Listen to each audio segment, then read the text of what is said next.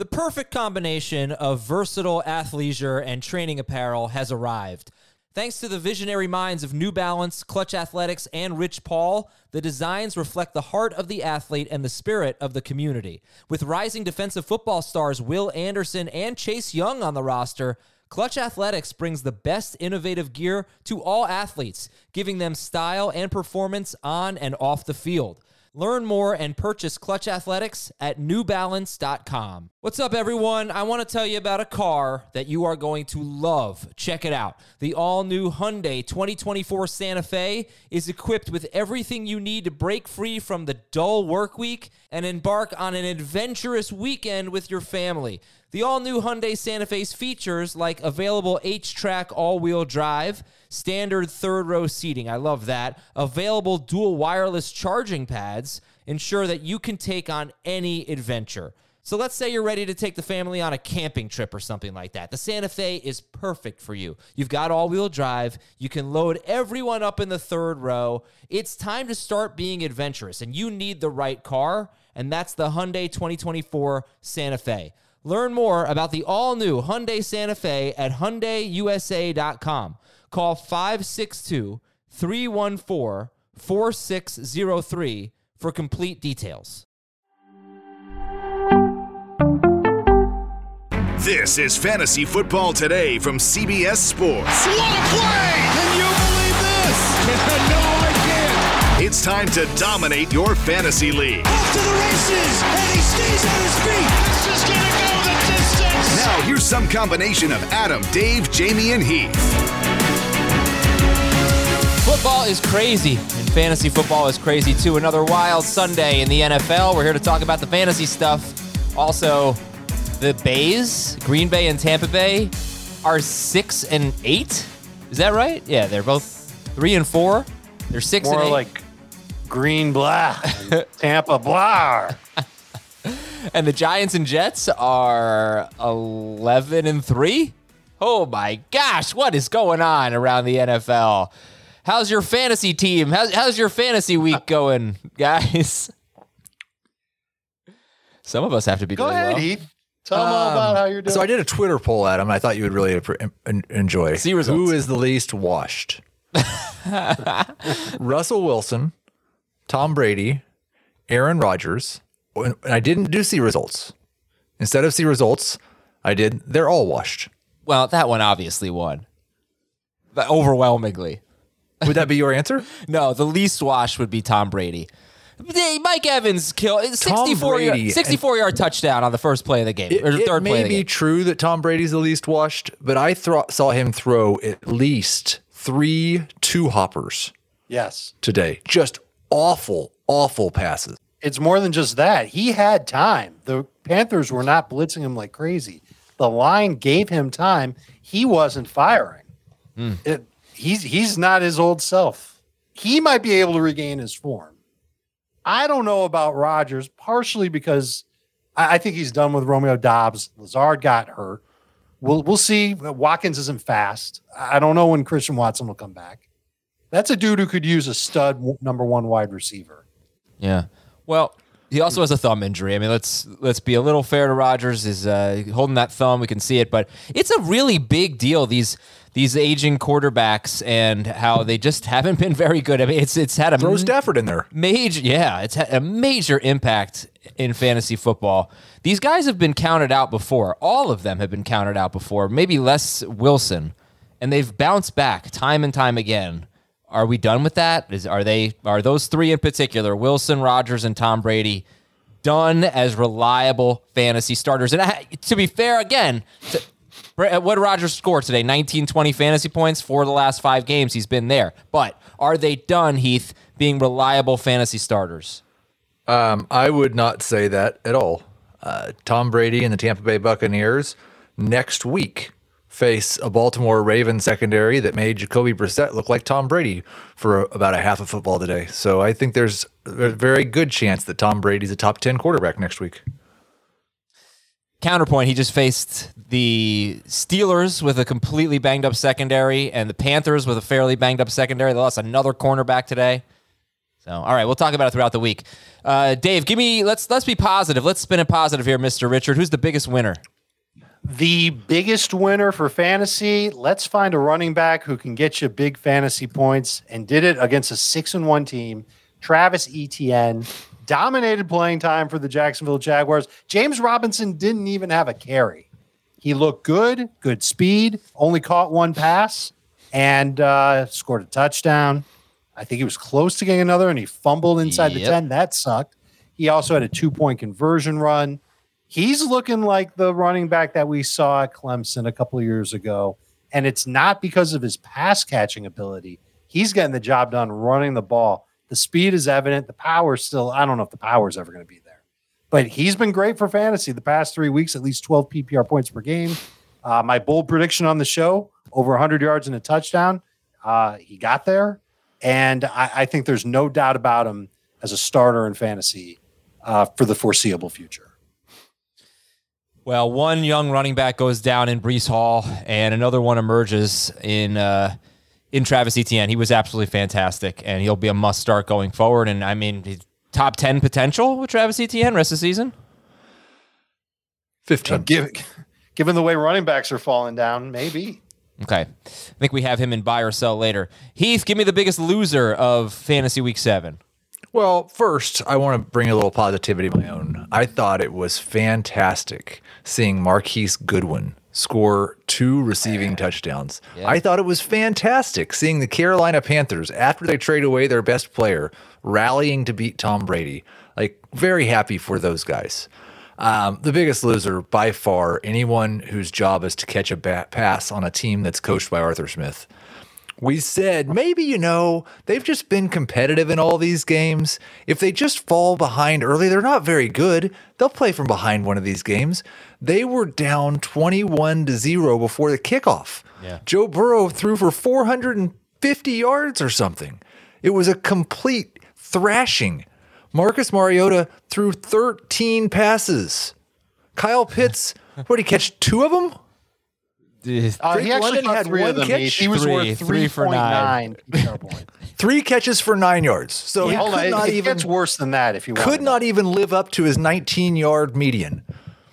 He he had two end zone targets that were negated by penalties. He didn't. He couldn't catch. Oh, he had them. one that he caught, and I don't know how it wasn't a touchdown. It, it Oh, right literally should line. have been a touchdown, right? Because it's supposed to be lined up. I don't think he actually the end had control of the ball. I think he had to re-catch it outside of the end zone, which is why maybe that's why. Maybe. yes. But, But even if he had scored that right. touchdown, I'm already getting people saying I'm dropping Kyle Pitts. I don't care what you say. I don't blame you one bit. This offense is tough to watch. They had the ball for almost 27 minutes, 13 pass attempts. You know what the story is. It's going to be hard to trust anybody in this passing game. Can you believe what a treat we get next week? Like I generally during the one o'clock games, I will watch the either the the max game feed on one screen. I'll have the red zone on. I don't uh, very often get to just like hone in on one game, but you'd better believe I will see every snap of Falcons Panthers next week. Yes. It's going to be Sure. spectacular. Spectacular. Um, all right, so Travis Etienne's our big winner. The Atlanta pass catchers are our big losers. Uh, did the game start yet? I'm having trouble finding the game. Uh, here. DJ Moore or Kyle Pitts rest of season.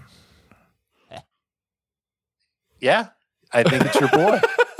Yo, did you? Steve Wilks after the game was like, "We wanted to get DJ Moore more involved, and we think there's a lot more he can do. We're going to continue to keep him involved." The only thing I thought, and I don't think that they will trade him because he's a, he's a 25 year old star wide receiver that's under contract. They're But that's exactly what they did with Christian McCaffrey the week before. It's true, and that's why like last week's game was so wonky. They featured him. I I would be stunned if they traded DJ Moore. I shouldn't say that they. But won't what do it. should like realistically, and I've been thinking about this. The Packers obviously are a disaster, and Aaron Rodgers needs help. And Mm-hmm. I understand you're not going to get DJ Moore for what he's worth. So how much should the Packers be willing to overpay for DJ Moore? they won't? What what our Well, then they're is- going to suck. Yeah, they've made it clear how they value wide receivers based on like the last five years of drafts. And what they let Davante Adams do this offseason. So I if if they go and they give up two first round picks for DJ Moore, it'll blow my mind. That'll be amazing. But the, the better the, the move that they're going to make is they're going to like pick somebody up off the waiver wire or something like that. Like they won't even consider Odell Beckham. They they are just averse to wide receivers with first round picks or a bunch of free agent money. Okay. Well, it sucks to be an Atlanta pass catcher, and uh, that's the, our biggest losers today. We'll have more on them in our buy or sell segment a little bit later. We've got a newsletter for you to read. It is awesome. CBSSports.com slash newsletters, and check it out. See, uh, Chris Towers authors it every day, and it's terrific information, news updates, uh, all the content that you need. Anyway, just check it out. Fantasy Football Today newsletter, CBSSports.com slash newsletters. The big news, there is really a lot of it. This was a rough, rough day for injuries. Breece Hall left in the second quarter with a knee injury. It could be a bad one. It could be a season ender. They they are talking like it's a torn ACL. Yeah. Uh, Michael Carter is 62% rostered. Spend all your fab if he's available. Mm, no. Um, m- maybe. Okay. Would you rather have Carter or Gus? Because I think you can make the case for. I think you can make a you can make a case for Gus. You can make a case for Carter too, I suppose. But I'm. What is this offense without Breece Hall? Do you really think Michael Carter is going to go in there and do what Breece Hall's been doing? well, I, No. nobody said that. I'll tell No, you what he like did. that's. But you're talking about spending all your fab on somebody. I spent The all my last time we had the spend all your fab discussion, it was for Kenneth Walker. Yeah. that worked out. I don't think this is going to work out. To this. I spent all my fab for Jimmy G in a two QB league. I was pretty happy with it today. You should. Be. That's great. and you know what? I I think he's got some staying power as McCaffrey starts to play more and more. Yeah. Now Carter, he had three games last year where he he was getting a big workload. He had 13 to 16 carries in those three games, and he scored 32 PPR points, 9.6 PPR points, and 18.2 PPR points. He had nine, one, and four catches in those three games. So he had a little bit. Then he got hurt. A little bit of a sample of him being a feature back. Um, look, if he's not a spend all your fab, he's obviously a must add, and we'll talk about it on the waiver wire show. But excuse me tough one there for Breece Hall. And really, I think if you have him in Dynasty, you just have to hope that if it is an ACL injury, that it's only an ACL injury because we're I think we're learning multiple ligaments or uh, multiple injuries like what Gus Edwards had. He had two ligaments and a hamstring. Dobbins. long, yeah, exactly. Longer recovery, rougher road. Uh, Amon St. Brown left with a concussion in the first quarter, and uh, really shocked that Josh Reynolds had such a quiet game. They get the he obviously wasn't right. Like he didn't practice most of the week. The, Goff wasn't even looking at him. Uh, Mike Williams left with an injury late. They have their bye week. We don't have any word on that, but uh, let's hope it's something he can re- recover from. It did not look good, but Mm. maybe a bye week will be enough. And Dave, you have a snap count on Keenan Allen because he barely played, right? I mean, he, he wasn't on the field much in this game. Give me sixty seconds. All right, the quick. Russell Wilson could play next week. Go ahead, Heath. Yeah, he he. I think we did see that the, the entirety of the Denver offensive problems are not Russell Wilson. Yeah. Um, all right, so Wilson could play next week. He's trending in the right direction. They're in London facing the Jaguars. DK Metcalf was carted off the field in the second quarter with a knee injury. Um, any word on He was this one? smiling when it was happening. He he said to his teammate on the sideline as he was riding the cart, "I'm okay." Yeah. So we'll check on that, of course. DK Metcalf, uh, you know, good game for Geno Smith in IRL, but in fantasy, he only scored 15 or 16 points, only threw 27 passes. TJ Hockenson left in the third quarter. David Njoku left with an ankle injury, and the backup tight end, Farrell Brown, left with a neck injury. Njoku says he's okay. Uh, they're hoping that he can get back there pretty soon. They have the Bengals, then a bye. Ryan Tannehill left. He came back, but he was limping. He's got an ankle injury, and I would say his status for week eight is a little uncertain right now. Ryan Tannehill at Houston next week. PJ Walker is expected to start again next week. Chuba Hubbard left late with an ankle injury. He came through. Both of those guys came through for you. Foreman and Hubbard, pretty cool. Uh, Allen Lazard left with a shoulder injury. Not cool. They have Buffalo on. You think they're going to beat Buffalo on the road next week? Corey Davis may have sprained his MCL. Denzel Mims left in the fourth quarter, and Garrett Wilson still couldn't get anything going here. Uh, Mike Boone left with an injury. He played about a half of the game. Nico Collins left with a groin injury. And Josh Jacobs has scored more than 30 PPR fantasy points in three straight games. Austin Ekeler, I think, has scored more than 24 points in four straight games. Josh Jacobs or Jonathan Taylor rest of the season?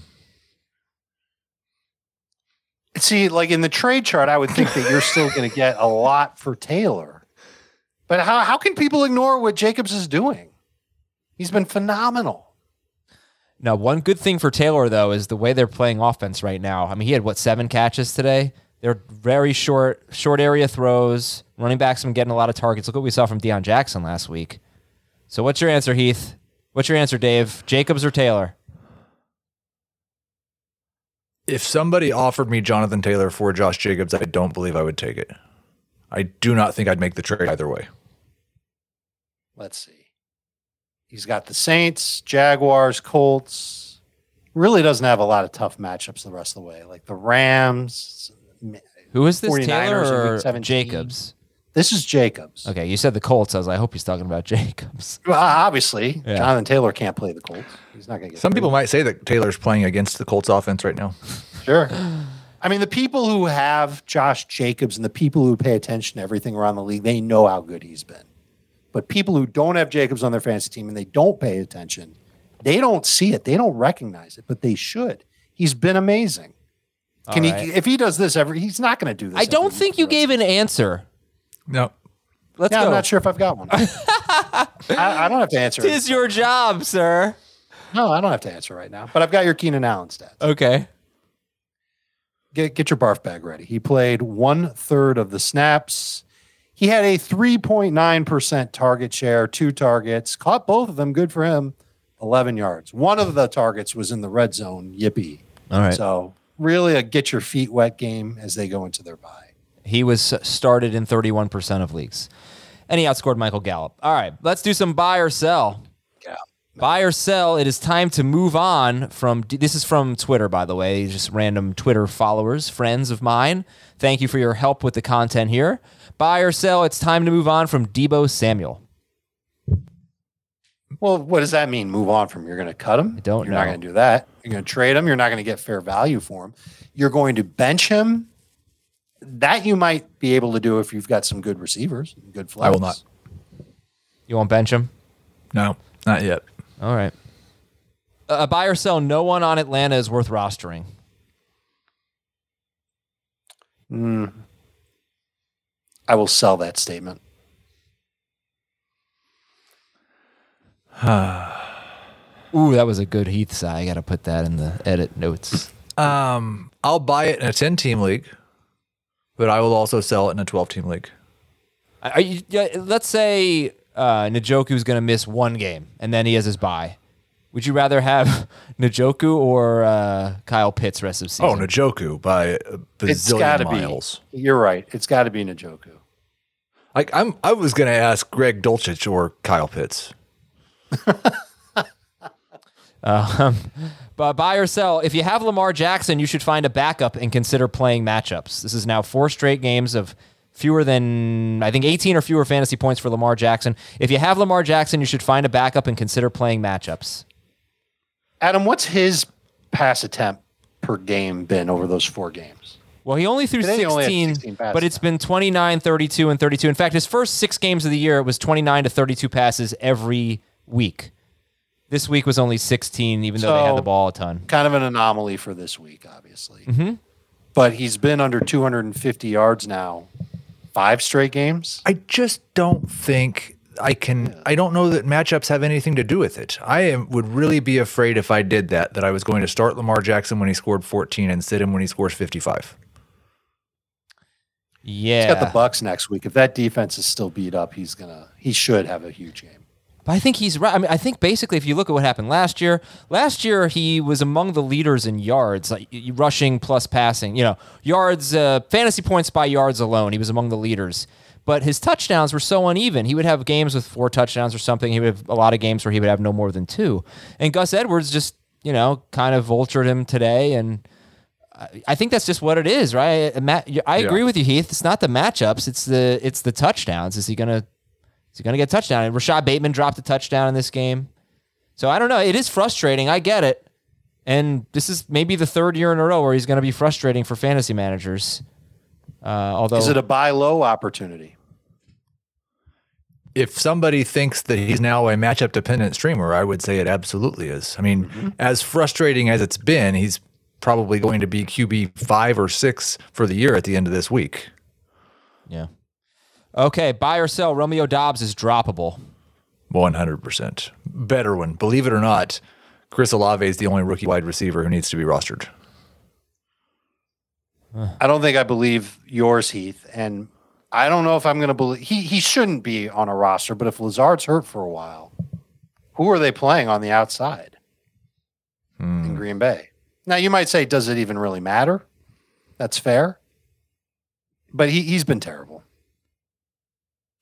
The, the Yeah, only thing I'm I- thinking I of believe is it, Heath. he could continue to see opportunities and maybe he, he works through this rut that he's in. You believe it, Adam? I think so.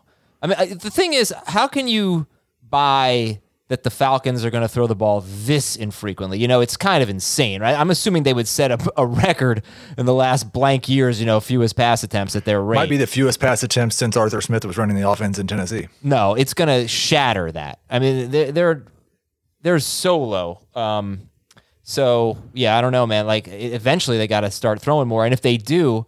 Drake London, at least his target share most weeks is is astronomically high. I mean, coming into the game, he had a thirty plus percent target share. So Yeah. Pitts had like a 42% target share today. yeah. All right. Well, do you believe it, Heath? That that Olave is the only rookie wide receiver worth rostering? No, I set you up perfectly. I'm- Like I'm going to do many times tonight, and this one you failed. Wan'Dale Robinson, 100% needs to be rostered. Forgot about him. All right. Buy or sell the Panthers backfield. Panthers backfield. Um, Buy. Yeah. Yeah. Believe it or not, since we're just going to do them all in the first five minutes of the show, Twenty. you can you can start both Panthers running backs next week against the Falcons. Yeah, I think you can. I think you can believe that. It's really incredible how they both played well. And uh, in the case of Foreman, like breaking tackles and just getting extra yardage, if he had a scintilla of speed, he would have had like one of the best. He might be RB1 this week. But he does have um, some explosiveness, just not top Yeah. end speed. Like Right, he doesn't have He exploded through the hole, but he just Right. got caught. And I thought Hubbard looked great too. I think they both looked really, really good. We know that there are pieces of this offensive line that aren't great, but there are pieces that are developing and becoming better. And man, the Bucs were just a mess today defensively. They were horrible. Back end is all beat up. So not a surprise that these guys ended up being as good as they were. And they've got Atlanta. Cincinnati is going to be a tough game for them in week nine. And then Atlanta again.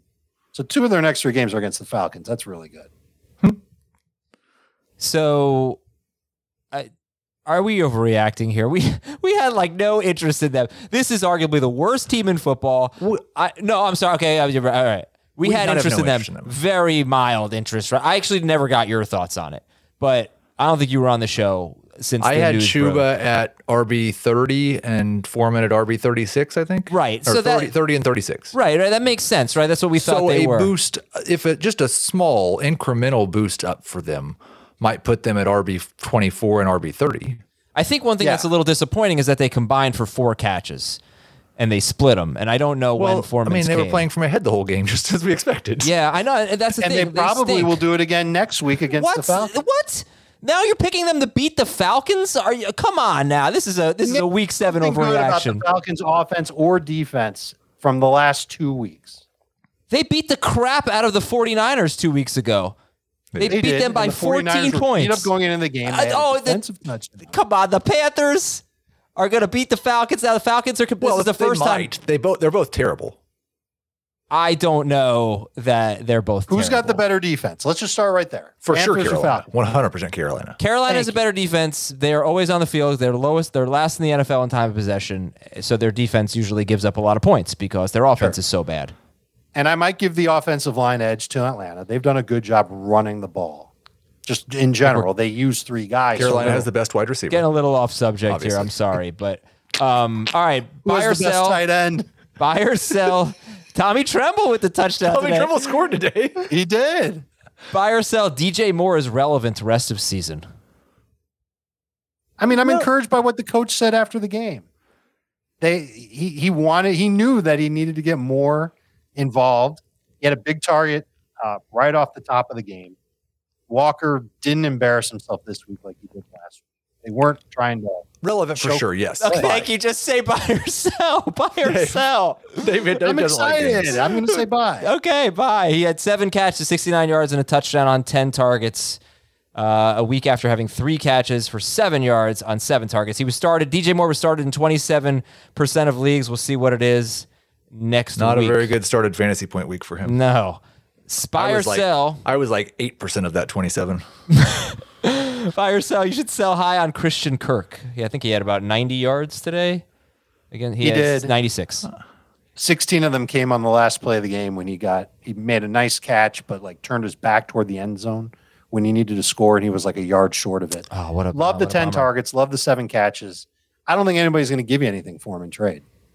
So if they if you can sell high, sure, go for it. What, But what is this anti-Christian? You guys were. I don't know if you were he, I don't. but I don't think. I no, like he's, him. He's He's, a low-end number two wide receiver. yeah, come he's, on. He's a rich man's Jakobi Meyers.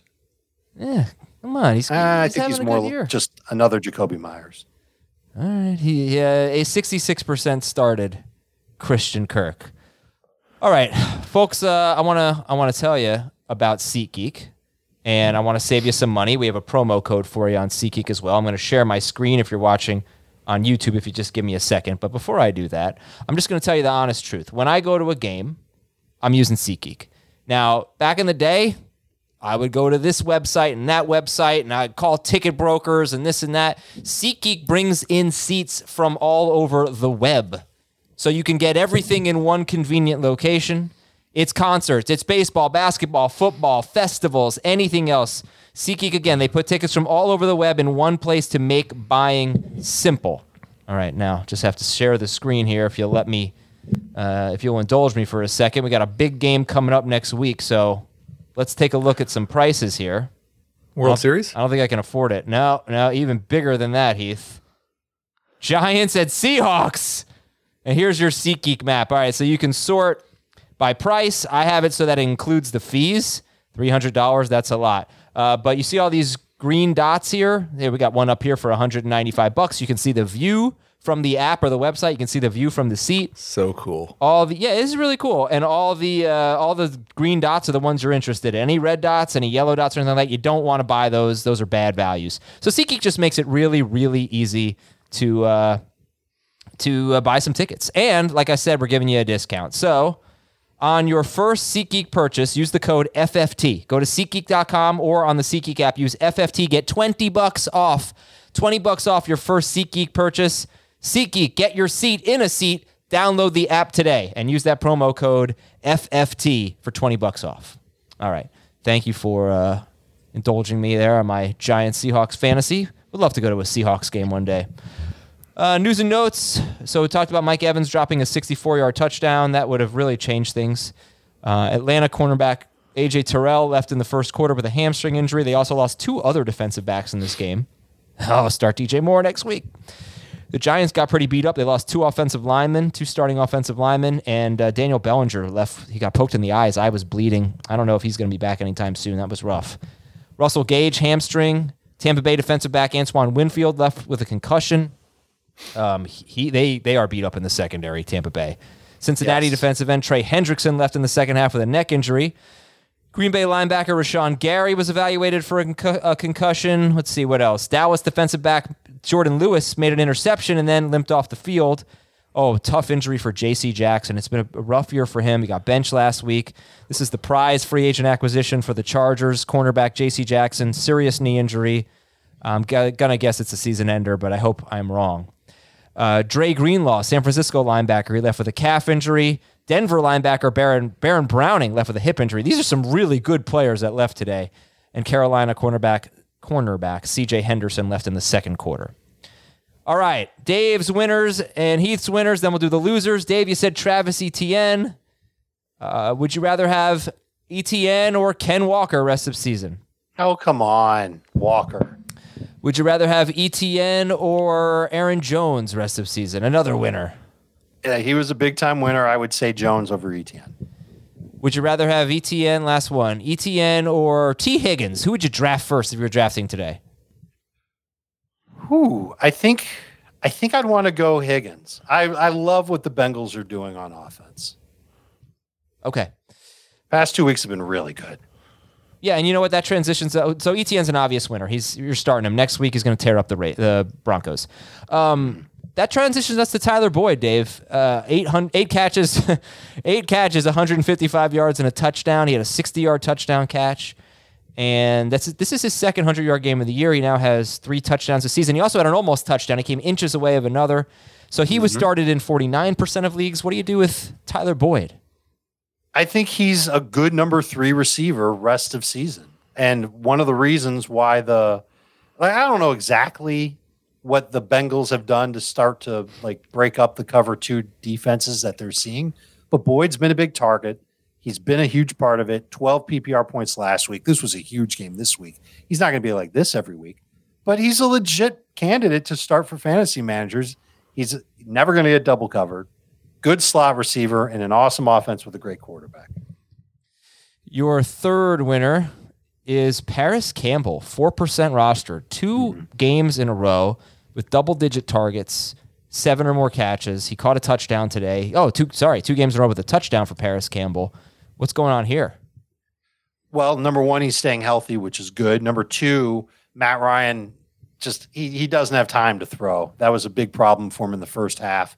And he made some bad throws too. You want to talk about a wash looking quarterback. Matt Ryan's got to be on the list too. He's just not as big of a fantasy name as the other quarterbacks that Heath talked about. But I think Parris Campbell's going to evolve into being a good slot option for him and a good short area target for him. And I, I, I don't see the I don't I still think he could have a floor each week of like 12 PPR points, like six for 60 for however long he's healthy. I'm encouraged by what he's doing and and uh and I like it. Okay. That's Parris. I like Campbell. it too.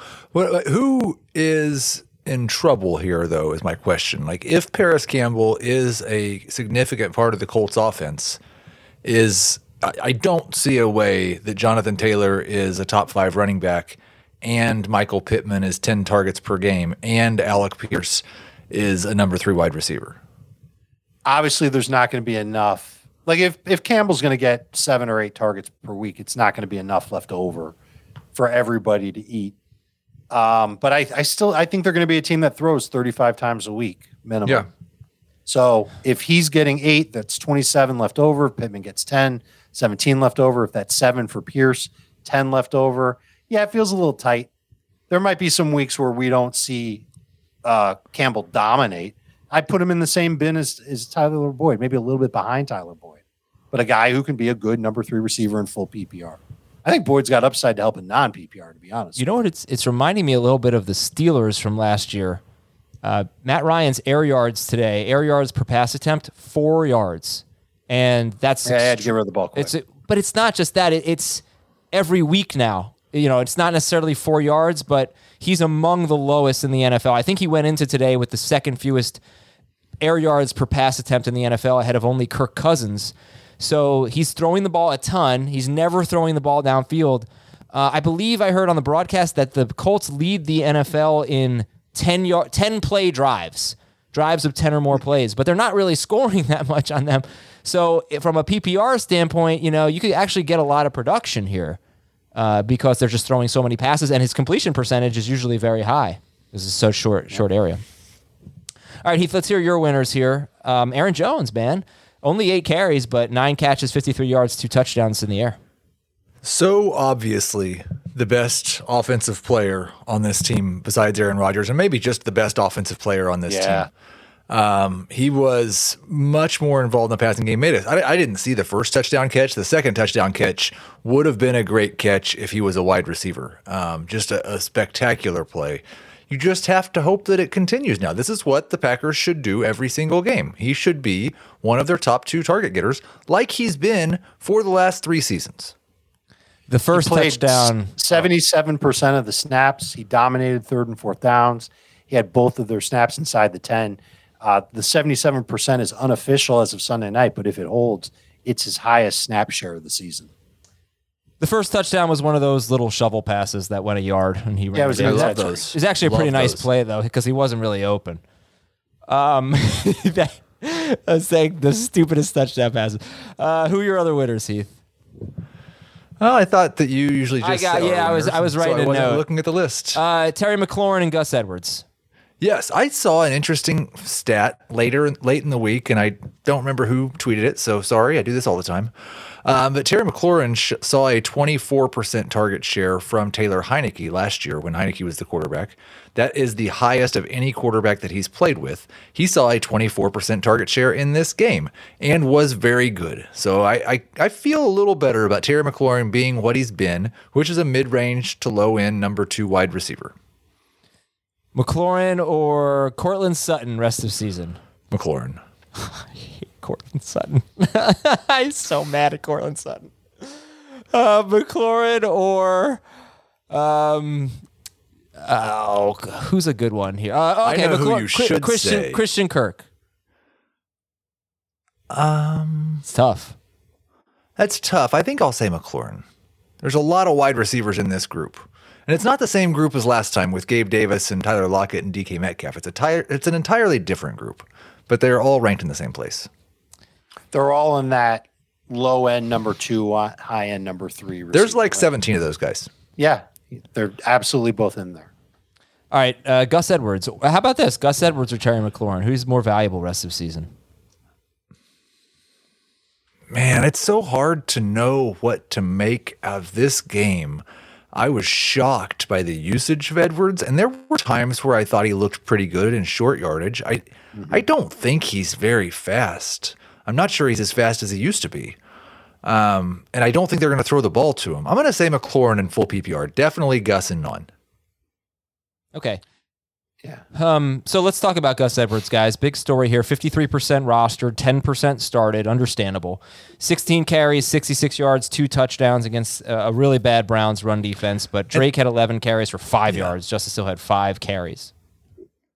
Yeah, I, th- I think if he gets 16 carries and no targets, then that, that 66 yards shows you what the floor is.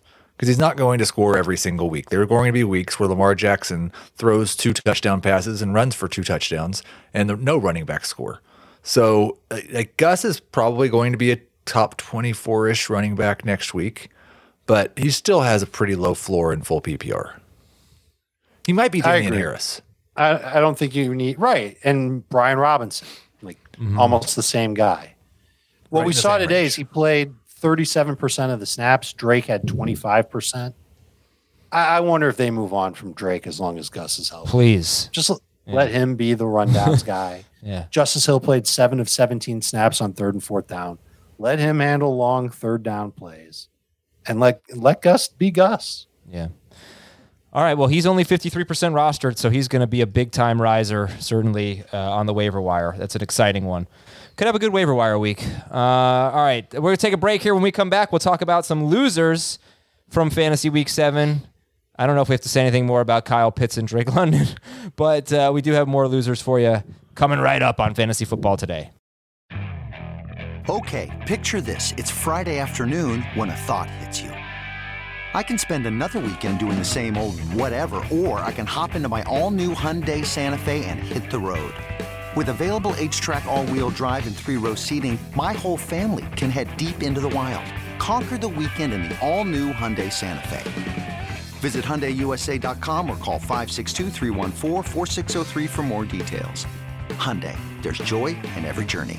This episode is brought to you by Progressive Insurance. Whether you love true crime or comedy, celebrity interviews or news, you call the shots on what's in your podcast queue. And guess what?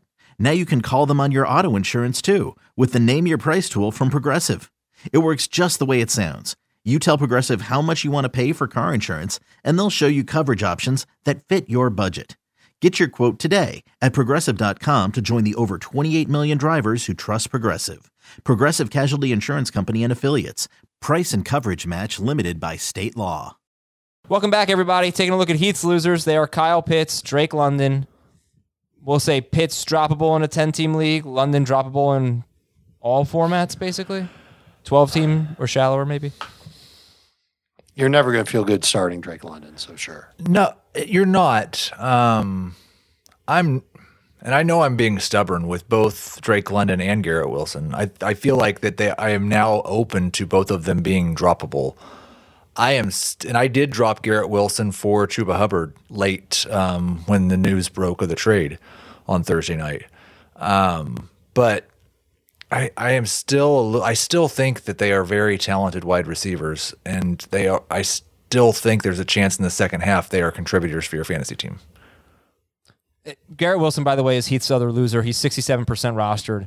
And the best argument I can make for Wilson as a drop is look, he's coming off a 24 yard game, and he's been bad now for about a month. And the Patriots, like, I don't know how good the Patriots are going to be against wide receivers, but you're not starting him next week.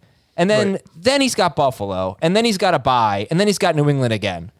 So it's hard to look at the next four weeks for Garrett Wilson and say you're going to be excited about starting him. But keep in mind, Elijah Moore's status is in question, and Corey Davis is going to miss some time with what they think is a sprained MCL as we sit here on Sunday night. So, you know, Dave, do you drop or hold Garrett Wilson with all that considered? I think you can drop him. And I know it stinks. We fell in love with him pretty quickly, and we still love the talent, or I'll speak for myself. I still love the talent. But Zach Wilson's a mess. And I just I I feel like he's never gonna have stable consistency in this Jets offense. But that's stable consistency is not a requirement for being rostered, especially as we go through the buys. And my concern right now is that he doesn't have the upside because I like the guys I want to have on the bench are the guys that okay, I'm forced to start someone. Can I imagine a scenario where this guy gets me 15 or 20 fantasy points because it just happens to be his week? well I can't. That's fine. but you, th- there, there's another layer to it. He's got the Patriots twice and the Bills once in a bye. Those Yeah. are the next four weeks for the Jets. Right. Yeah, right. Yeah, it's terrible for him. All right, Dave's losers. Isaiah Pacheco. It just he was uh, I think 48 What a ride! What a ride that we all just went on. 48% rostered this morning, Dave, and now he's 70% rostered. And of course, if you missed it, there was a report that Pacheco got first team reps and he was going to start today. I don't even know if that's maybe he did, but the carries were very evenly distributed, He Dave. did. Okay. Yeah. He's he started, returned the opening kickoff. Oh, about that. Dave, what do you think about Pacheco? The leading running back for the Chiefs, Chiefs in snap share was Jerick McKinnon, 42% of the snaps. The leader in snaps on third and fourth down for the Chiefs, six of eight snaps, was Jerick McKinnon. The leader in snaps inside the 10, three of four. Can I guess? Yeah, Jerick McKinnon. you got it. Yes. I'm so and good. CEH had another trademark touchdown. Uh, dude, I just, it's a mess. Uh, we all got excited over Isaiah Pacheco. His best contributions in this game felt like it came on kick. Yeah, I'm. I'm not going. I, I've taken enough falls. I'm not taking this one. I did not get excited about Isaiah Pacheco. Um, although I did let Twitter decide my last starting flex spot in Scott Fish Bowl. I gave them four options: Isaiah Pacheco, Latavius Murray, um, DJ Moore, and um, De- D'Onta Foreman. And by 60% margin, they chose Pacheco. and he was the worst option of the group. And I lost by two points. So thanks, guys. Um, but it's there. I think the Chiefs running backs are just going to be. I, I can't drop any of them. And I bet Pacheco scores a touchdown and has a good game in the next couple of weeks. They're desperation flexes if you have too many players on a bye. Heath, Twitter told me to trade Joe Burrow this morning, and I did it. So Twitter, yeah, Twitter- Maybe we should stop listening to Twitter. it was like a seventy percent. It was a I traded uh, Burrow and Sutton for Tua and Mixon, so I think it was a good trade. But Burrow goes off. What We was have- the Gabe Davis trade that Twitter hated you for? Uh, that was me trading Jamaal Williams and Allen Lazard for Gabe Davis and Zamir White to Dave. We'll see how that turns out. We have to talk about Joe Burrow, and we'll do it in a minute. I, you know, I shouldn't have waited this long to talk about a guy who's now has the uh, the first quarterback in NFL history to have five 400 passing yard games in his first three seasons, according to ESPN stats. Um, so let's talk about that. But first, Dave, you want to tell us about Kareem Hunt, who had eight total yards today and 20 in his last two games. He scored. Yeah. And he had seven PPR points. uh, six touches. Second game in a row with single digit touches. I can't feel good starting Kareem Hunt. Kareem punt Yeah. to the Yeah. bench. He's got a he's got a matchup against a well disciplined Bengals defense, and then a bye. Let's talk about Joe Burrow and that well disciplined Bengals offense. What's so funny? It almost sounded like Dave was more optimistic about the bye than he was about the matchup against the Bengals. Uh, yeah, well, you know, look, they, Look, I know what to do with Kareem Hunt on that week. Yeah, they've been playing from behind each of the last two weeks, and that is just not suited. That is not good for Kareem Hunt. They need to have a ton of rush attempts for Kareem Hunt to have a good game. And I think we all would have thought at the beginning of the year when they're playing from behind that is good for Kareem Hunt. Yeah. Yeah, you're right. And, you know, I don't know what it was this week, but last week, Hunt played so many third down snaps and did not have, I don't think he had a single catch last week. Maybe he had one. Uh, let's talk Joe Burrow, though. He, he scores 45 points against the Falcons. He threw for something like 350 yards in the first half. 344, yeah. 344 ends up with 481 and three and a rushing touchdown. Um, and last week he scored 38.5 fantasy points. So you can just go ahead and look at Lamar Jackson, who had two straight 44ish for 46 point games, and it's not going to last forever.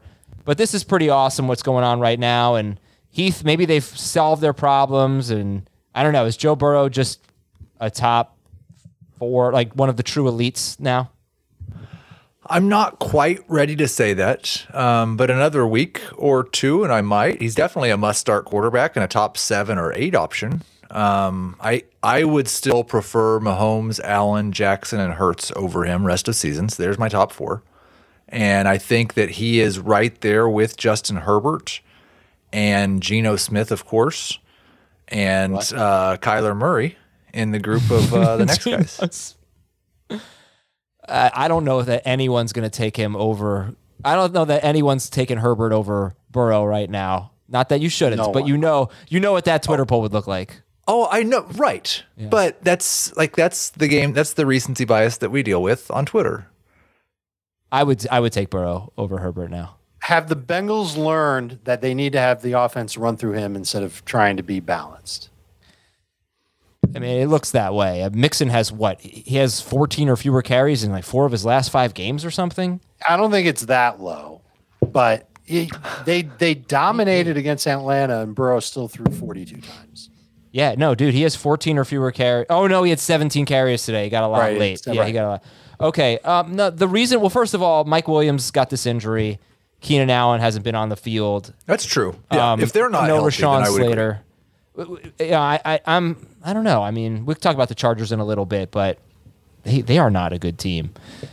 Um. All right. So anyway, Burrow's the man, and you'll start him. Dave, how about you? Where would you rank Burrow rest of season? He's top five. Lamar Jackson or Burrow? I think Burrow will go ahead of Lamar Jackson on the trade chart. Is that I, I've I, I because when you answer that, I would just wonder: is that your way of saying that you prefer them, or that you think their trade value in the general public is higher? I think there's no question that the, the general public's going to think that Burrow's value is worth more than Lamar Jackson. And rest of season, I, I think the case can be made that the Bengals have learned that Burrow's where they go. Just like the Ravens, uh, it's not like the Ravens are going to change course and say, we've got to run our offense through Gus Edwards. But Lamar hasn't been great. And I think that that's something that could be off and on for him. Burrow should be a little more consistent. So I guess it's both. Heath. Okay. Uh, but but in general, does the trade chart reflect your rest of season rankings or No. Like, No. I does. think I do a good job of taking the pulse of the public. Okay.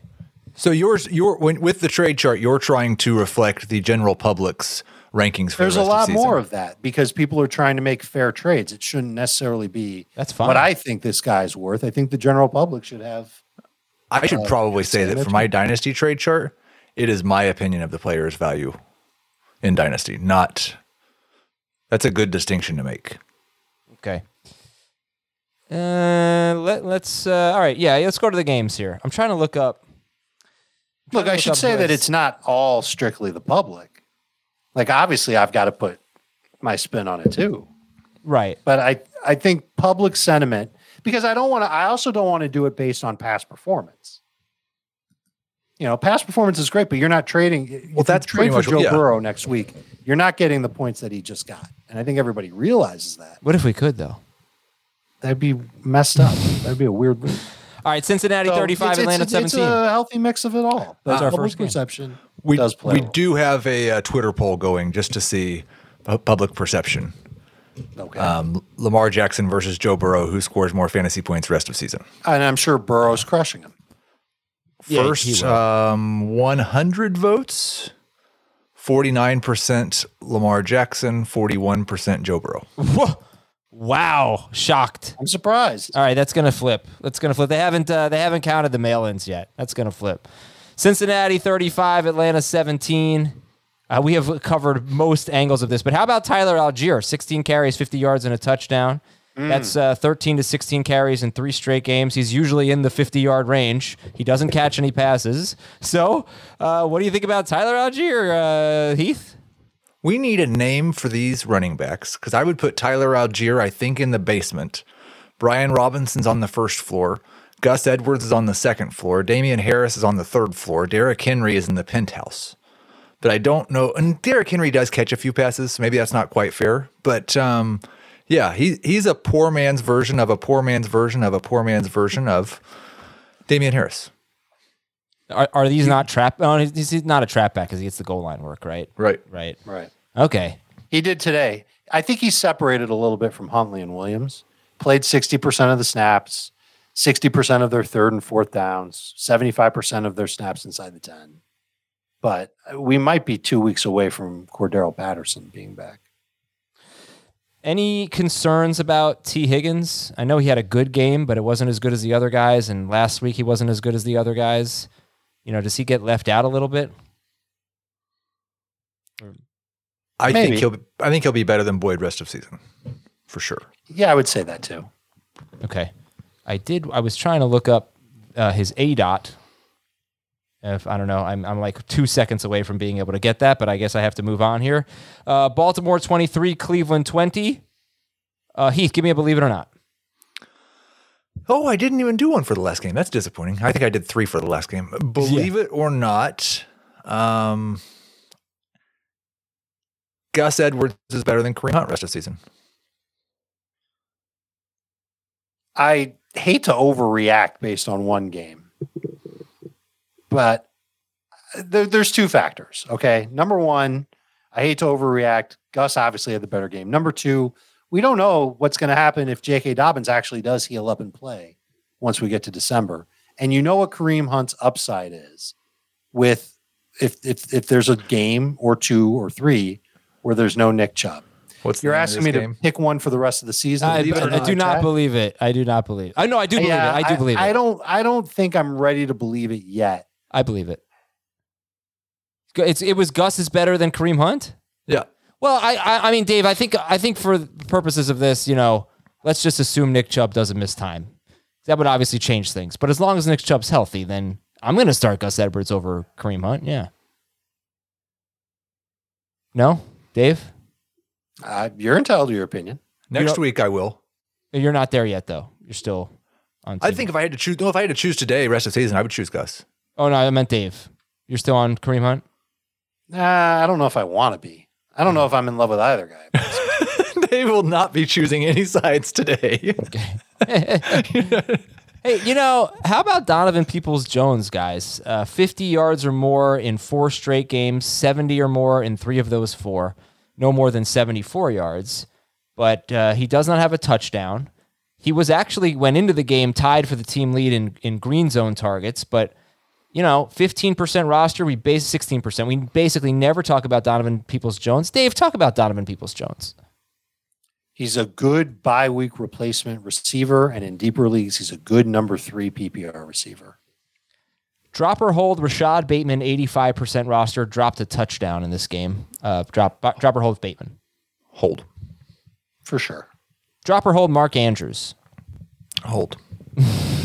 Don't you think that like if you were a tight end who was elite and secure in your eliteness, like everybody acknowledged you were number two, that it would be a really great ode to the tight end position on tight end day to go out and put up zero catches for zero yards. Like, yeah, tight ends. This is what we do. Well, uh, George Kittle and, and uh, Travis Kelce didn't get that message because they both had a, they both had the same stat line. I think eight for ninety six, except Kittle had the touchdown, something like that. Uh, Dallas twenty four, Detroit six. Um, believe it or not, Ezekiel Elliott's going to be a, a top 18 running back rest of season. Dave, Yeah, I don't think I can believe that. Because this was another game where Pollard looked so much better. And I Zeke, Zeke would have had a miserable game if not for the touchdowns. And he would have had a really milk toast game if he only had one touchdown. I'm and Pollard played more snaps. I think that should be said. I've got a better one. Believe it or not, Dalton Schultz is back as a must start tight end Oh, because wait. Dak Prescott is that's back. That's not a better one. This Zeke this That's Zeke not a conversation is a great conversation. Right. And you just changed it to a like a crappy tight end one. I don't think he's a crappy tight end. No, it's and he's, no. I'm, tight I end believe is that. crappy. No, I'm all about Dalton Schultz, but here's the thing. I mean, Dak Prescott had a quote after the game where he basically said something like, you know, I, I watched the way they played with Cooper Rush, and I've got to make sure that I'm being, you know, I'll get the quote, but basically, don't expect him to throw 38 times a game. He threw 25 times in this game. They didn't even win time of possession. Lions had the ball for more. Probably They were the efficient. It was an scores. efficient game for the Cowboys. We are 657 votes into the Twitter poll. Mm-hmm. Lamar Jackson has 48%. Joe Burrow has 43%. That's interesting information. See, I I wasn't sure how much recency bias would play in. All right, so Dak said it was important for me to see that and recognize that and know coming back, don't try to do too much. I'm just trying to play my role and make sure that I put this team in the best chance to win. So obviously, this is the best defense they've had in a long time. Um, they have a pretty easy schedule, like every team in the NFC East. Uh, the Bears, Packers. Well, you know, it gets kind of actually gets a little tough. Packers, Vikings, Giants, Colts. Not super easy after the bye. But yeah, I mean, that's obviously plays into the Dalton Schultz thing. But I, I do want to finish up on Zeke because I need to know how you guys think we should value Ezekiel Elliott. Coming off this game with 57 yards and two touchdowns, he's still not catching anything. The same exact way that I valued him before this week. He is a low end number two running back against a good matchup, especially when there are people on a bye, and he's a high end flex every other week. I'd try and sell high. So you guys would rather have Etienne than Zeke? Yes. Yeah. Man, when you say he's a low end number two, I mean, I feel like we we would have a tough time running off 20 names that we like better than Zeke. I mean, he had 57 yards in this game. If this, if Dallas had decided, and I kind of thought they would, but they don't like Dak, so I get why they didn't. I thought they'd make it a Dak week coming back. They could have very easily chose to just throw the ball in from the two or three yard line, or give Dak the QB sneak from a half yard.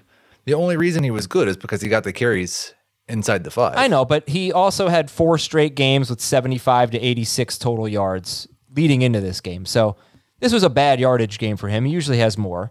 If he's going to get 15 carries a week, and he's had 15 carries in five of seven games, uh, then I, I'm not a huge Zeke guy, but I, like this is a, there is certainly a case to be made for for him to be a must start guy. If he's going to get 15 carries a week, then what's the difference between him and Gus Edwards? We sure that Gus is getting 15 carries a week? One to two, maybe maybe a couple catches and 15 yards, something like that. There's not a huge difference, I guess. I don't know how how we could project a couple of catches a week for Ezekiel Elliott. Well, he's averaging one. Um, so they, yeah, they he's throw, averaging one, and he does not have a game with more than two targets. So Because it's going to be very difficult. be- because you I, I don't know you can project that, but it, except you just assume that they're going to have to throw more at some point. All right, all right, I think I've said. I think we've gotten down to the Yeah. heart of it here. You, you're the Ezekiel Elliott guy now. No, God. I was saying to trade him before this game. Like I thought this would, you know, everybody knew he was. We gonna did have- talk about him as as a as a get by running back too. Yep. He, and and I think I think he can still be someone like that because we're not saying he's going to absolutely suck. Don't start him. Yeah. we're calling him a low end number two running back. If you're really struggling at running back, he's somebody that you could go and trade for, and you shouldn't have to give up that much for. He, What I all what I said last Oh, week was bad. I would buy him, start him for the next month, and then sell him. But if you want to sell him after this game and you think somebody thinks he's a top 15 running back, go get rid of him. All right, I guess I think Ezekiel Elliott is the is the most is the holdiest hold in fantasy football.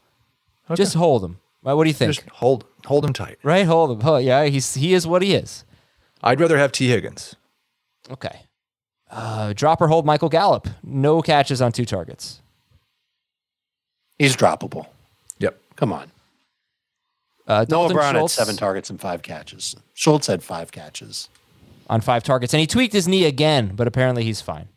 Uh, believe it or not, Dak being back is bad for CeeDee Lamb because Dak spreads the ball around. He's going to have some huge games. I just, I'm done ranking him as a top 12 fantasy receiver. I don't even remember what we concluded, but I remember co- two weeks ago someone saying, I, I swear I don't remember who it was. If it was even us, someone on the show saying, I might have to take CeeDee Lamb over Ja'Marr Chase. Made sense at the time, honest to God, but you know, like nobody would do that now. All right, Washington 23, Green Bay 21.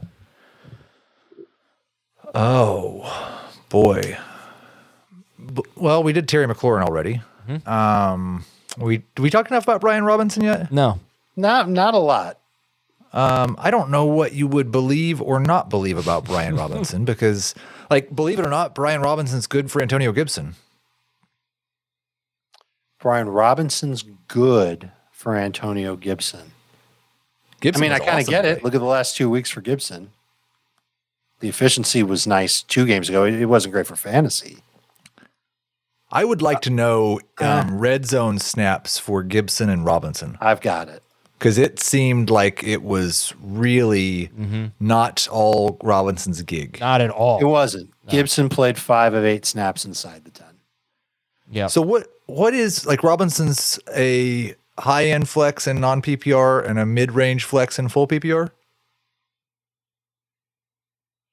I still think he can be a number two running back. I, you've got to love the workload. The fact that he had 20 carries today, I, I wasn't expecting him to have 20 carries. And he caught two passes. That was a nice surprise. But no, 10 PPR points isn't going to help you win your leagues. It's just going to help you, you know, f- stay afloat in a competitive matchup in your leagues. he is to me I, i'll go i'll be bold here and if i'm wrong i'm wrong brian robinson is such a sell high candidate i mean yeah obviously there are going to be different people who evaluate who evaluate him differently you know but you just see the carries two weeks in a row well they're 2 and 0 in those games i don't buy washington and he's splitting carries and he's not going to catch a lot of passes. And he's not even the goal line guy necessarily. And maybe goal line, but if he's at the five yard line, it's not necessarily going to be him. I am selling Washington, and therefore I am selling Brian Robinson because he could be game scripted out so easily. Robinson or Gus? Gus. Gus for me. Jay? What? Who's My name's Dave, not Jay. Who's Jay? Jay Cutler. oh, because I have a pen in my mouth. He was doing I'm that looking earlier, something too. up right now. Uh, for the, for, the, for the people listening, Dave has got a white pin hanging out of his mouth. Like he did earlier on the stream today. Yeah, I said, And he Dave, it's a no himself. smoking show. I said that earlier. And then he said he was Jay Cutler. Dave, who you got? Gus Edwards or Brian Robinson? I just I hate overreacting to one game where one guy plays 37% of the snaps and might play 55% of the snaps the rest of the way. That's why I was a little snaps do we think hesitant Brian to say Gus. Yeah. I'm on, let me finish what I'm saying. All right.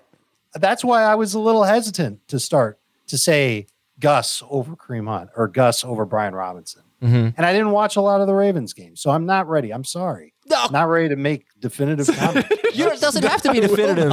It doesn't have to be definitive. Nobody's holding your feet to the fire. Just, it's just fun. We're just having fun. Okay, you didn't watch the Ravens. Br- Brian Robinson or Damien Harris rest of the season. Like I think I'd rather have Robinson just because of the opportunities that he's going to get in Washington. All right. Tennessee 19, Indianapolis 10. Ugh. Yeah. Um, n- you know, these two teams. Um, I do know them. Yeah, believe it or not, Give give me a Robert Woods.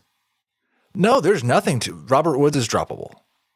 Uh, oh yeah. Give me a, Yep, give me a Michael believe it. Pittman. Give me a Michael Pittman. Believe it or not, Michael Pittman is a number two wide receiver like he's always been. I believe it. Yeah, he's a mid range. He's right in that, right in the Terry McLaurin group, maybe at the top of it. All right. Who would you rather have, Pittman or McLaurin? Pitt- well, he's at the top of it, so Pittman. Pittman. Yes. Dave, Pittman. Uh, Jonathan Taylor. If you were drafted again today, is Jonathan Taylor a first round pick? I'm Yes, drafting. but I, I'm the back. drafting right now for the rest of the season. Yes. No, Mixon or I Taylor? think he's a late first, early second. And to answer your earlier question, I would take Jacobs ahead of him. Taylor over. Ooh, I like it. That's spicy. That is really spicy. I'm sorry. You take who? Jacobs. Okay. What, Yes. what about Mixon? Yeah, I- I, think I'd take Mixon. And the more I think about it, the more I think that he might not be a first round. No. pick late first round. You're definitely taking Kupp over him. Sure, I'm going to take Jefferson. Kupp. I'm going to take Jefferson. I'll probably take Kelce. Chase. All the stud running backs like Saquon and McCaffrey, they're going to go ahead. Ekeler. do. Yeah, so I think I could probably name 12 guys I'd take ahead of Taylor. So yeah, he's not a late first. He's a second round pick. He had seven catches today. I mean, if, he's pretty good.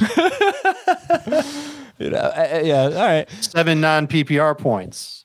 Yeah. Well, That's like No. fifth, sixth, seventh round. he had eight eight point uh, eight point five non PPR points.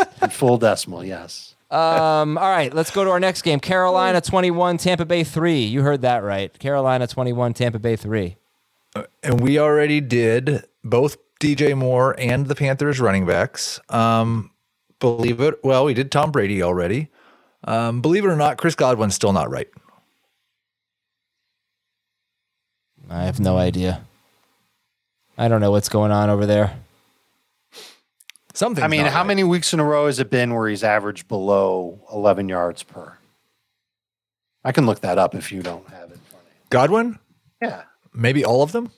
Yeah. So I think it goes without But is that him or is that Brady? Or is that the fact that they can't give Brady enough Well, time? look, against Tampa, I take it back because against Tampa, he had like 16 yards per catch. But before then, really against didn't. Tampa? Against Chiefs, I mean, I'm Who sorry, was it? against the Steelers. Steelers.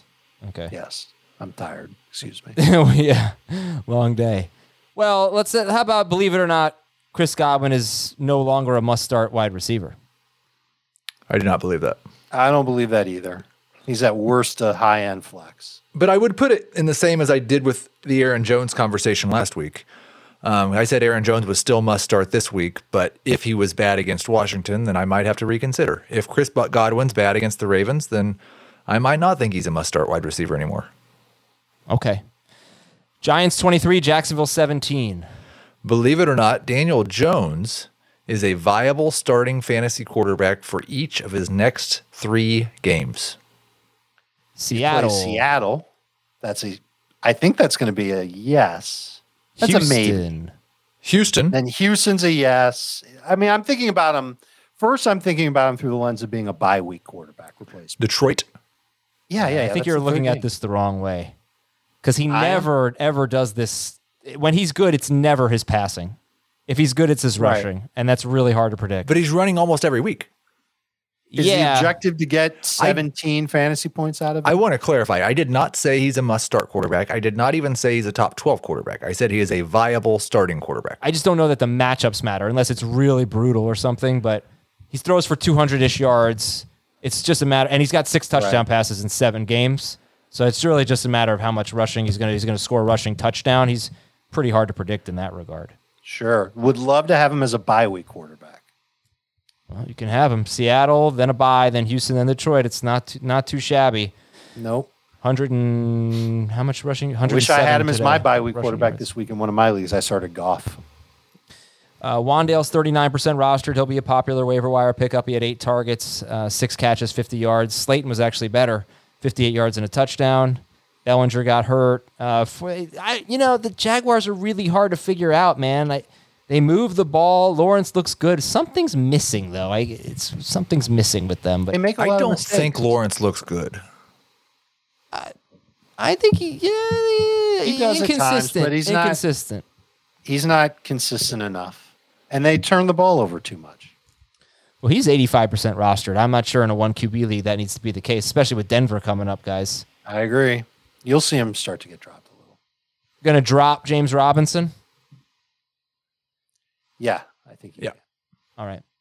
All right, we pretty much covered that game. Vegas and Houston, 38-20 uh, Las Vegas.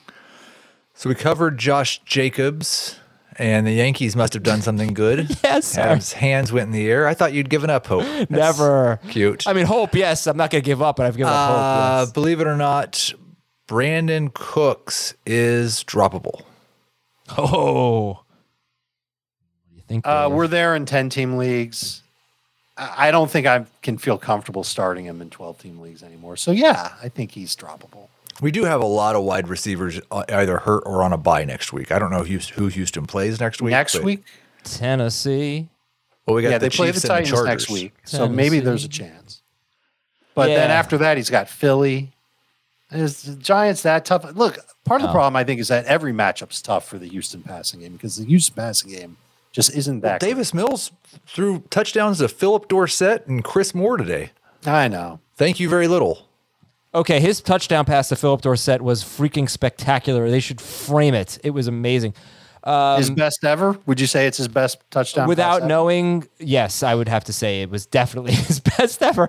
Uh, one thing to keep in mind with Brandin Cooks is that Nico Collins did leave with an injury, so that would probably make him more appealing. So they might let Brandin Cooks run more than 10 yards now? Uh, what are we thinking about Derek Carr? This was one of those, you know, didn't throw a lot. 21 of 27 for 241 yards and a touchdown. That's a good game, but it doesn't work for fantasy.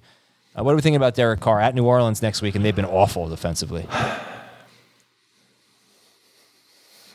I have not changed my opinion on Derek Carr. I don't believe in the last five years. But he is a high end number two quarterback who's nothing special, but he's not going to hurt you. Okay. I hope you can do better. Gino over Carr rest of season.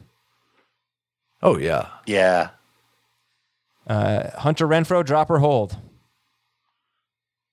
Uh, you can drop. Okay.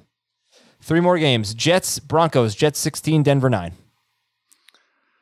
Um, believe it or not, Greg Dulcich is a starting tight end next week. Against New England. Nope. Sorry, that's the Jets No, matchup. he's against all odds. he's against the Jaguars, Jaguars. in England. in London. right. Old England. Oh, no. My yeah. I, I think I, I think he qualifies. He's in the streaming conversation. All right, listen. Let, let's treat this game as if Russell Wilson's coming back next week because Well, but why should we? Because there was a report that he could be out multiple. because his coach said that he's trending in the right direction. Yeah, his coach doesn't know anything about directions. The only thing that Russell Wilson would change for me is whether I prefer Jerry Jeudy or Courtland Sutton next week. Right, right. Um, if if Rippin, I definitely prefer Jeudy, but Sure. I, I think both of them are going like this offense has thrown the ball to their tight ends pretty regularly. It's just that early in the season it was a three way tie between Alberto and Andrew Beck and Eric Tomlinson. I I didn't make that name up. It's real. um, and now it seems to be that when You they throw the ball tight to their tight end, it's it's it's Greg. right. It's the one that this coaching staff drafted. He's got a beautiful head of hair as well. Yeah, and I really think Dulcich de Leche was a funny team name, and Jamie didn't like it. Chris Towers also came up with Dulcich de Leche separately, so I think it's good. What do you think That about makes you feel better or worse about it? Better? Chris is good at team names. Uh, he's actually quite good at team names. He should make I'm a the worst. newsletter all about you're the oh you're terrible because you think they're good, they're just not. Uh, Latavius Murray is 49% rostered. He had eight carries, 24 yards, and a touchdown. Melvin Gordon had 11 carries. Mike Boone had four carries. It was pretty even in the first half. Boone didn't play in the second half. got um, yeah, he got hurt. Uh, so you're gonna. What do you think about Latavius's roster percentage? Forty nine percent. How is that porridge? Just right. It should be higher. He he should be on benches, but he's he's someone you can't be excited about. If you had dropped him for Gus before this week's action, you'd feel like a genius. Yeah. All right. Kansas City forty four. San Francisco twenty three. Uh, Chiefs only if had the you ball had for benched 20 him for Oh. Pacheco, you would not feel like a genius. Uh, believe it or not, Juju Smith Schuster is a top 20 wide receiver rest of season. Can I name 19 other receivers I'd rather have? This dude is trending in the right direction. In the first half, he made multiple plays against man coverage, tight man coverage. Patrick Mahomes threw it to him when he was in tight man coverage, which Mahomes has not done. And he made plays on both of them. Then he made another 40 yard play. I believe he has four plays of 40 or more yards already this season. He seems to be getting into a better groove. You got to love the passing offense. You said he had multiple plays in the first half. Yes, down the man left, coverage? s- left sideline Okay. and a slant on third and short. That was just a really good play. Was it a good route? Because I mean, that's something he's been able to do. What I would be more encouraged by is what he did in the second half, because he only had three catches for 30 Well, yards. what do we think? Is Juju a top twenty wide receiver? I, I think he I think he could be close to it. Not trying to overreact to one game, but the last two weeks he's been really great. He's in the absolute right offense. How about this? This is a team that's struggling to find its rushing identity. And as long as that's going to be in the case, they they've done what the Bengals are now just starting to do. They've been leaning on Mahomes for years. So having a guy who's going to be a good short area target who can break those plays in the long plays, yeah, I think Juju's got a shot. very I reliable. just wish he got. I wish he had mm-hmm. eight targets every week. There's going to be some weeks where he doesn't, but uh, he's going to be close to a top twenty running back. I don't know if he actually makes it, but he's close. Yeah, he's actually had exactly eight targets in five of seven games, and the other two he had a combined eight. So he sometimes he falls short. This is Juju Smith-Schuster we're talking about here. Um, rest of season, Juju or Terry McLaurin. I think I'd rather have Juju. Wow. Uh, how about uh, Juju or Michael Pittman? Ooh, I think Pittman. I I'm I not think- sure. I think Juju. Hmm. Any thoughts on Christian McCaffrey? 10 touches in this game for 62 yards. He's awesome. He's yeah, really I mean he's he's never going to play. I mean I can look up how many snaps he played. It, It's a low it was fu- while Dave does that. Just a funny story. My wife watches football with me quite a bit. Obviously, she's a Chiefs fan, but she doesn't really pay attention to a lot of the names of players. She doesn't play fantasy football, and she was watching the 49ers offense, and Christian McCaffrey made one of his plays, and she goes. Oh wow, he is he is such a different animal Yeah. when he touches the football. It's just amazing. Yeah, he's never going to play 29% of the snaps again. That's what he had today. Yeah, he looked absolutely terrific. Right. Jeff Wilson didn't look bad either. But No. it'll be Wilson who's playing 29% of the snaps. Jeff's gonna look real good standing on the sideline. Right. Um, are we back to trusting George Kittle fully? I think you can. Yeah. What what what decision do you have to make? Well, is he the We're- number three tight end in fantasy rest of season?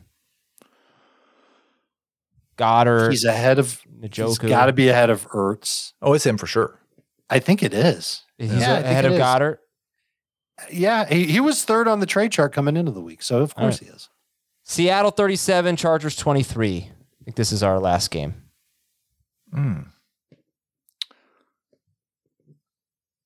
Believe it or not, Ken Walker is a top 10 running back rest of season. I believe it. Um, It's quick. Walker over J- over Taylor. no, Yes. no, fuck, Which is just yet, yet another yet another no reason chance. why Taylor's in the first round. Uh, Dave, I'll bet anything on this. We're going full full PPR here. Sure. Um, I would like to s- s- name the stakes, please. Yeah. Oh man. I, I- I mean, like, I, I don't know, man. I, I just I just don't know how how involved he's going to be in the passing game. He had no catches today. Um, obviously, he's That's terrific. okay. He had two touchdowns and 168 rushing. Yeah, look, he's he's great. I, this is nothing. And it's a it was a super favorable matchup, but this is what Seattle wants to do. They want to run the football. He's young. He's a perfect fit for their offense. He's gonna get 20 touches a week. Yes, Jonathan Taylor will get more catches than Ken Walker. And yes, there will be some weeks where it will look silly that I said that I like Ken Walker better than Jonathan Taylor. But I bet Walker has more weeks better than Taylor. Rest. What I really enjoy, and we're at the end of the podcast. Um, I know Adam wants to go watch baseball. no, that's all. I'm watching football. What I really enjoy is the how we progressed throughout the show. The beginning of the show, you really did not want to take a side, and then we get to Ken Walker versus Jonathan Taylor, and it was. I like what I see from Yes. Walker. I love He's what I see from. Walker. Hey, I'm. I we This all has like what nothing to see. do with Ken Walker or Jonathan Yeah, Taylor, just your decisiveness. yeah, that's good. I, that's cool. I like the conviction. Um, all right, Are we done? We're done. Thanks, everybody. We'll talk to you tomorrow with Beyond the Box Score on Fantasy Football Today.